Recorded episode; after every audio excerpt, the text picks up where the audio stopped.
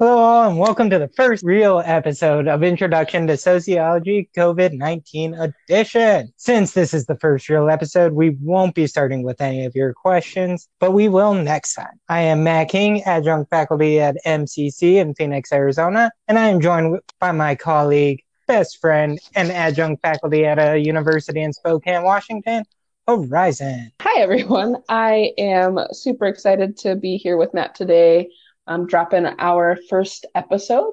Today, we will be talking about stratification, class, and inequality. Um, so, really, today is all about those things. We're going to talk about what strat is, which we'll often say strat opposed to stratification because we all know that's a long word. Uh, class, poverty, social mobility, and tastes. So, that's just a little bit of what our outline is going to look like today. Uh, and without further ado, why don't we go on ahead and get started? Awesome. First, we need to really understand what a social class is. Uh, we see social class as a mixture of multiple different things wealth, income, education, and occupation. It's a lot of words. Most of them are meaningless. Let's focus on wealth and income. Wealth and income are often used interchangeably, but they're really not. Wealth is both money that you have on hand and any assets that you have as well. So these can include housing, or if you own your own house, if you own your own car, that's a source of wealth. And income, on the other hand, that's just the wage that you bring in every week, every two weeks, however that works. And also, another part of your social class is what occupation you have. Every job you can possibly think of has a different level of prestige. When we think doctors, we think of these as high prestige uh, jobs, right? These are the people who are super important. They're the ones who get paid a lot. Those are the ones we really need for society to keep going. But then we also have teachers and mechanics. These are more of the middle middle of the road prestige. Yeah, they're necessary, but they're not getting that same level of prestige that maybe a lawyer or doctor has. And then we also have cus- custodians or uh, burger flippers or retail associates. These all have low level of prestige, and we can also see that in their pay as well. They tend to get paid a lot less than, say, lawyers or teachers. But I, I do have this question for you, Horizon. Do you think we'll see uh, these low prestige jobs uh, still so low after this virus that is so rampant? Hmm, that's a good question. I anticipate that they their prestige won't change. Um, they are, you know, I think there's a chance that this might uh, increase some of the wages that we offer, um, but I don't think that the actual uh, status or prestige of said job is going to increase as a result. I think people for a while are going to express their gratitude, realizing that, oh, yeah, people who, you know, the reason why we could still get groceries was because we had people stocking shelves at stores. And the reason we could still do takeout was because of drive through windows, et cetera, et cetera. But um, I think it will be temporary. I'm not sure that it's going to last long enough, the wave in which we ride for this. Um, I don't know that it will last long enough for us to, um, as a society, that is, to change our view and our perspective of these roles. Very well. Uh, you did bring up something really interesting there that uh, class and status are different. Do you want to talk a little bit more about how they're different and what uh, Max Weber said how they're different? Um, yeah, so a little bit about uh, class and status, which I think even so we'll get into um, a little bit later. But so um, Weber talks about class and status, um, recognizing that there is this level of positionality that takes place. So in stratification, it wasn't based on economics alone, right? So Weber's position on stratification is that it's not just economics, but that we have to recognize status, right? And so uh, this approach primarily is like a multi-dimensional approach.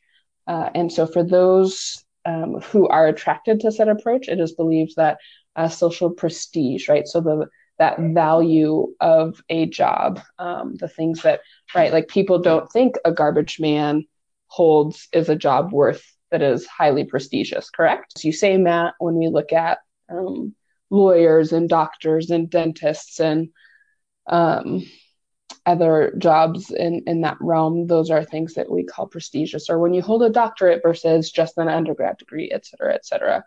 But so all of that to say, um, this this idea of class and status um, existing kind of together, it really plays a role in in the argument that social prestige and power can be independent of economics, and and that is a question that hopefully um, we'll be able to answer here um, shortly. But yeah, so I mean, we can. I think we our our plan here next is to kind of go into that difference in understanding of class and status, right?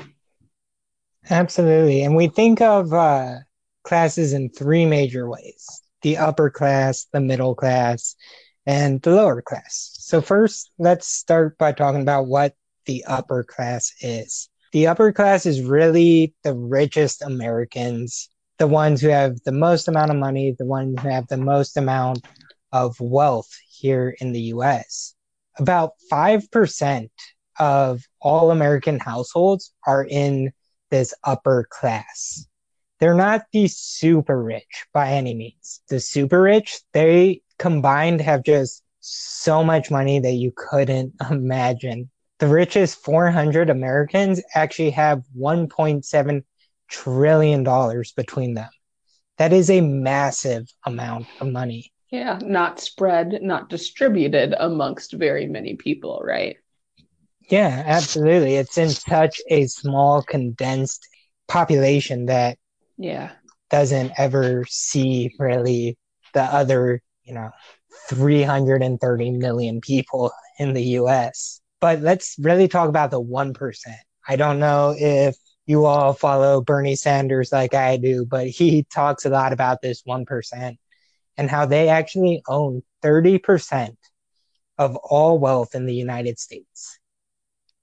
1% of our population Whoa. holds 30% of all wealth uh, in the United States. And just the top 20% own 89%, which means the other 80% of us only own 11% of all the wealth in the United States. That wow. is just a mind blowing number to me, uh, yeah. uh, especially when it comes to the middle class. Yeah, absolutely. Um, and so let's talk about that that middle class a little bit. So the United States really understands itself to be a middle class society. Uh, the majority of our of our population kind of exists um, in this space. Oftentimes, this fits strongly with uh, held ideologies that include this idea of classless classlessness um, meritocracy um, and and work ethic, right? So what so what we see here is that um, this middle class society is is often uh, we see it operating in merit and also in work ethic. So how hard you are working for um, for what you're doing in life, in your jobs, and your personal um, private and public status and spaces that you kind of navigate through. Um, so these middle class ideologies really promote reproduction of inequality. And we also see this shrinking middle class as well. So the bottom is getting larger and there's more inequality between upper middle class um, and middle class. And uh, so we really are starting to see this this gap, this yeah, this gap widening into the view of our middle class society. Yeah, absolutely. The amount of inequality between, like I was talking about, that top 20% and really everybody else is just massive. And it's yeah. continuing to grow. The rich are getting richer, and us poor people are getting even more poor. Um, mm. I, I personally feel this. Uh, that's, yeah. Uh, but let's talk about kind of the poor and the lower middle class. Lower middle class, they tend to be safe in their position. Um, not extremely safe. If they were to lose their job, they would tend to fall into poverty with no questions asked. And if they were to even get sick, in a lot of uh, places across the country that don't have very good uh, medical care, they could easily fall into the into poverty. Or even a lot of us tend to be part of this uh, working class, or these are the people who are working paycheck to paycheck and really needing every paycheck in order to just survive. I know at least over these past couple weeks, it's been for me just how long is it till my next paycheck, you know? Yeah. I need to, I may not have a family, but I need to feed myself at least, right? And so it's living that paycheck to paycheck, and it's really difficult. Uh, and even I may be part of the working class, but there are a lot of people who are doing worse than I am, worse than we are. The lower class and the underclass, these are just other portions of our lower class life. And we see uh, these are the people who, even if they are working paycheck to paycheck, they still can't make ends meet. Um, yeah, we often see um, people in in this class status really um, needing, you know, opportunities to have access to state health care and other state services such as um, like WIC and uh, food stamps, etc. So even if they're working a full 40 hours a week or overtime, that income isn't enough for them to survive without additional services. Absolutely. And if they're not able to live like this, uh, it's very easy just to fall into poverty. Horizon, do you want to talk a little bit about poverty and our different types? Yeah, absolutely. So there are um, really a couple of types of poverty that we are looking at um, primarily. I think we all kind of have this idea and oftentimes an accurate idea or picture of what poverty is. Um, but really, I think there are two main ways that we can discuss poverty. Um, this first one being absolute poverty, meaning a person literally cannot feed themselves in a reasonable way. Um, and we can get into what does it mean to be to like feed themselves in a reasonable way. Um, but honestly, like this is access to to vegetables, access to um, milk and peanut butter and staples, whereas um, what we often see is uh, easily like heavily processed foods um, that and that is their access right? It isn't reasonable for someone to live on ramen noodles alone. Um, it's not reasonable. It's not healthy either um, so that absolute poverty, again, being a person literally who is not able to feed themselves in a reasonable way. And then we have something that we call relative poverty. It is a measure relative to a decent standard of living in a given society. Uh, and, and so I think similarly, this is what we find as like what society deems to be acceptable, right? So um, I don't know. I'm sure we all have opportunities or have experiences where we've gone into a grocery store, um, we put stuff in our cart, and that's one thing. And then you might look over to your neighbor and you see what's in their cart, and you know, so you you start to measure that uh, your standard of living versus another. Like if you see someone with only um, microwave dinners in their freezer or in their cart, right? Like okay, maybe, and then you have vegetables and produce and uh, chicken and whole beans, et cetera, et cetera, right? Um, so I think this is really that relative poverty um, comparison against someone else's experience. So a couple of explanations of this might be uh, that we see. Um, we have victim blaming, uh, a culture of poverty arguments, really. Um, and this victim blaming is they're choosing this life, right? This is a choice. They're making the decisions to spend their money poorly, et cetera, et cetera, et cetera.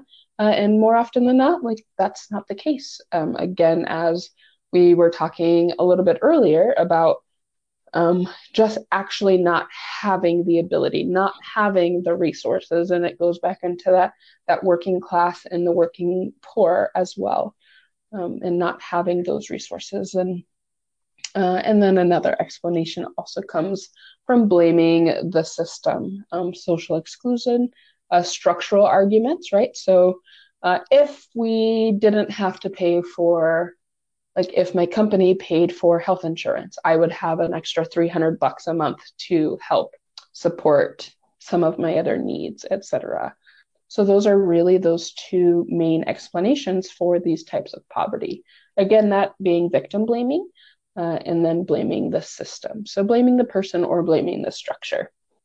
Uh, and then a another uh, thing that we are going to talk about here for just a little bit um, is the feminization of poverty, right? So this expectation that women and reality that women are more likely to be poor.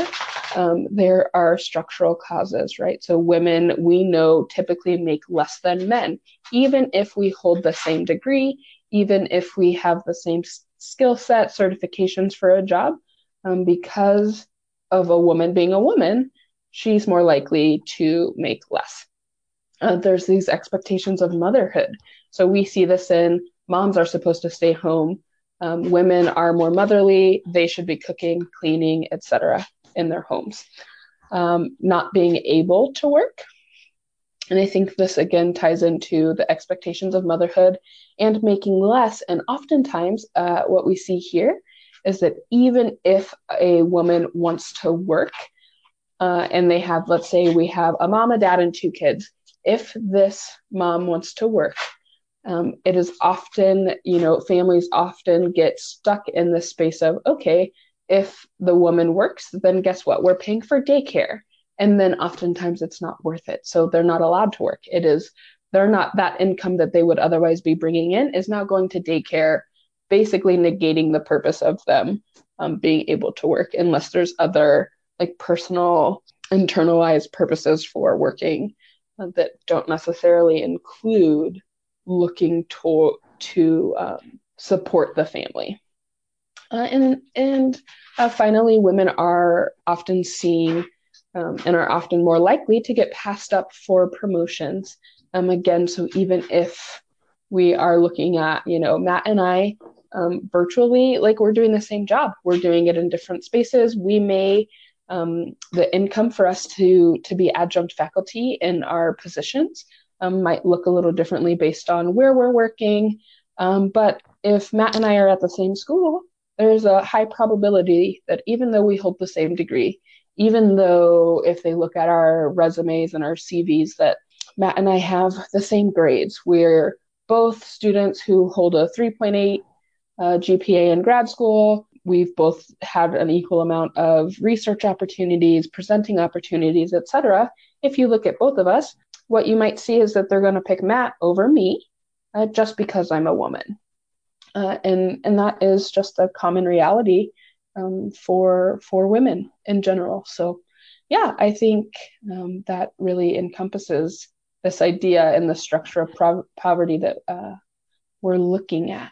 Absolutely. And uh, there's just so much when it comes to the feminization of poverty.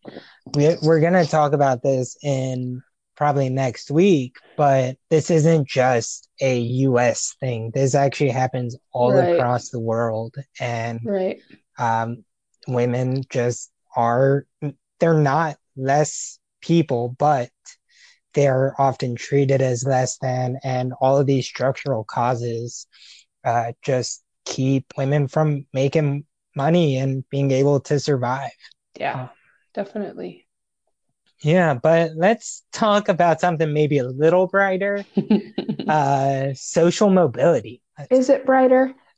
We can hope at least. Um, I have very strong feelings about this, but we're going to talk a little bit about what just what social mobility is. Uh, there's multiple different types. It depends on doing better than your family, doing worse than your family. Yeah. There's so many different causes, but what really social mobility is, is the movement of people up or down on the stratification system. Uh, we do see now we and our generations are more likely to be worse off than our parents are. Uh, and this is mm-hmm. one of the first times in American history where we're not going to be better off than our parents. And that's something uh, definitely have to think about. And don't recommend focusing on it, but doing everything you can to be better off than your parents are. And one thing is not everywhere is this class system that we are here in the US. Not everywhere allows for the movement of people right? We have the class system here in the US where there is ideological change or ideological movement up and down. Whether or not that's the case, that's up for debate. But there's places called caste systems uh, that just no movement up or down, really. It's you're born into a caste and that's where you're going to live. Uh, your parents, whatever uh, caste they're in, you're more likely to live in there as well. But caste systems, they're really uh, closed stratification systems. People do little or nothing to actually change that system. And even the job or and the marriages you may have, they're based on that caste. India has been held up as this prime example of a caste system uh, I do believe it is starting to change, but I still do think there, even for the lowest of low, there that there's this massive divide between the bottom caste and the rest of society. But what are these? What are the mechanisms of social mobility there, Horizon? Yeah, so there are um, a couple specific mechanisms that we want to address with you all. Um, so, the social reproduction, which refers to the process where parents pass down to their children a range of resources. Um, that is what your parents have, you also end up with access to. Uh, and then we have something we call cultural capital, which refers to cultural advantages that come um, from a, uh, a good home, quote unquote. So those specifically, right? We we see. I mean, all of you, like, take a second and kind of identify where you are um, currently. I know for most of our students, we're looking at about 17, um, and maybe we have a few students on, you know, college age 17 to 22.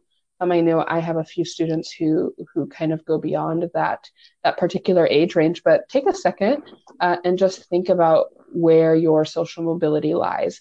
Um, do you have access to things um, because they've been passed down to you from your parents? Um, or is there cultural capital for you in your social mobility? Uh, again, the cultural advantages that come from um, living in a good home. And these are the main two. And maybe you don't feel like you have access to either. Maybe you can't identify with either one of these mechanisms. Um, but take a second and and think about that. And um, you know, if you if you come to a place where you have questions, uh, perhaps about what this looks like, please reach out. Um, we hope that this that we can continue dialogue surrounding these things. So um, yeah and even like as i as i think about it i'm having a hard time identifying for myself like where where I would lie. I don't know that I necessarily can claim either one of these mechanisms of social mobility for myself. What about you, Matt? Uh, that's a really good question. I mean, I don't really see it either in a lot of ways. Yeah, I don't see it either. Sure. Yeah. You know, and I'll, I can I can maybe pull and stretch a little bit. Um, I have most recently come from a decent home where uh, a lot of things were encouraged um, in my family about what I can do um, and my like can being my ability. You know, oftentimes our parents encourage us in in things that are like you can be whatever you want to be, you can do whatever you want to do. Um, determination, hard work, which I'm sure we'll talk about um, those things later on in the rest of the semester, but um, maybe I can take on cultural capital um, for myself, but also knowing that um, my parents probably exist more so in uh, middle class, right, where they work really hard, but we have a lot of I have a lot of siblings, and so um, their resources are often depleted too in in their work that they do. So just keep those things in mind, and let's keep having a conversation about it. Um, so Matt, there's just a little bit more here um, that we want to address with them. So, do you want to talk about tastes a little bit? Yeah, absolutely. Uh, we haven't really talked about it, but it's this idea that parents really have an influence in who we are as people. I know we talked about it a bit in socialization, or hopefully a lot in socialization, but part of that is yeah. tastes. Uh, and our place in society heavily influences our tastes in food, tastes in music, and tastes even in clothing.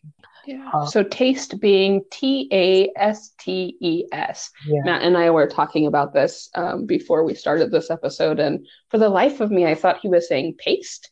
And it's like, I don't know about glue, Matt. Like, I need you. it doesn't make sense. So, if you guys are as clueless as I was, um, tastes, as in like your taste buds, um, you know, preferences, right? Our preferences for food, for music, for clothing.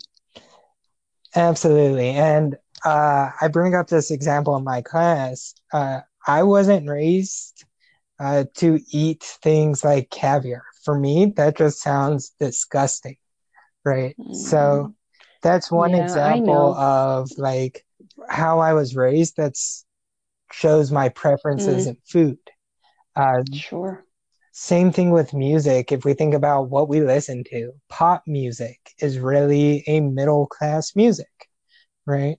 Hmm. Whereas yeah. if we talk about, um, I don't know, uh, classical music, that's still that tends to be closer to upper middle class and uh, hmm. even the higher class, right? And sure. same thing with like maybe rap being at the lower end of the spectrum. Uh, and when it comes to clothing, what we wear and some people say who we wear uh, says mm. a lot about yeah. our social status. And one thing that I find super interesting about all of this is that we as Americans have this, because of our preferences, we try to reach one step above maybe our actual uh, place in society, right? Mm. We all want whatever's a little bit higher, just a little bit out of our uh, real price range, right? Yeah, absolutely. And so this is the idea of conspicuous consumption and where we're just trying to buy more and more expensive items than we can actually afford and we end up going into debt we end up uh, maxing out our credit cards just trying to get you know uh, to appear like something maybe we're not actually and then i, I do want to end with just a uh, a joke for you i told you i was going to uh, tell some jokes. And so this this father was talking to his daughter about school one day, and he asked, "Are you having problems with any classes?" The daughter responds, "Only the bourgeoisie."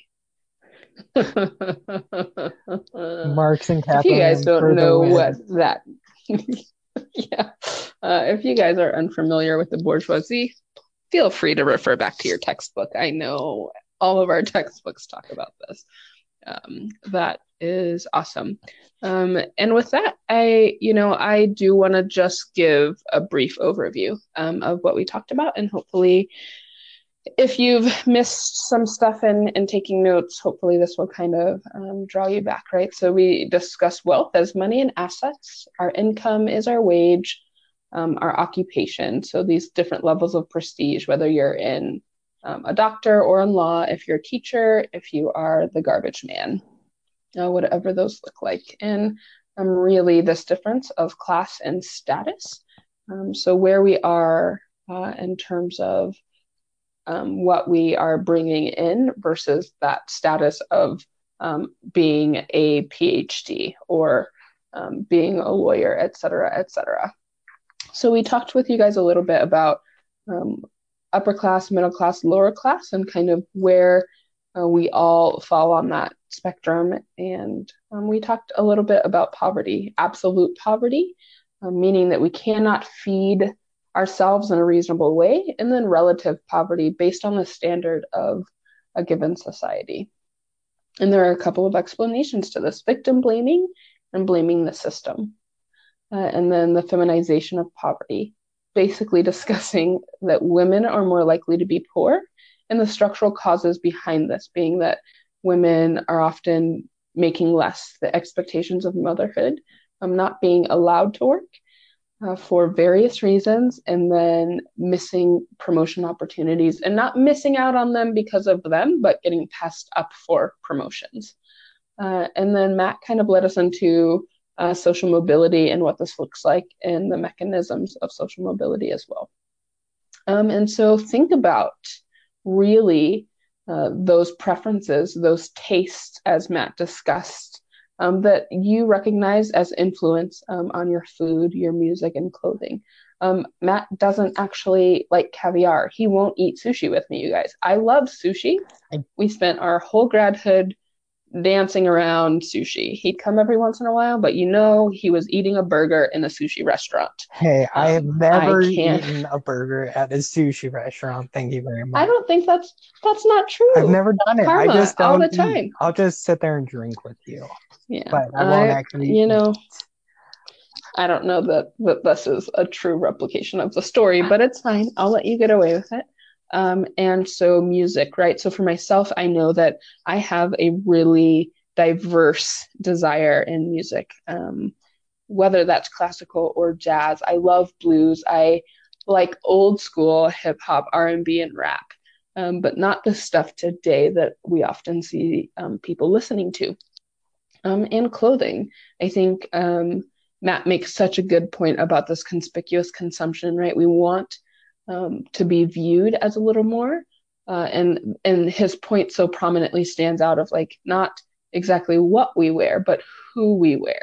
This idea that labels that we take so much um, value in the labels that we can say, oh yeah, those new Jordans. I don't know. I'm not very fashionable. It's fine.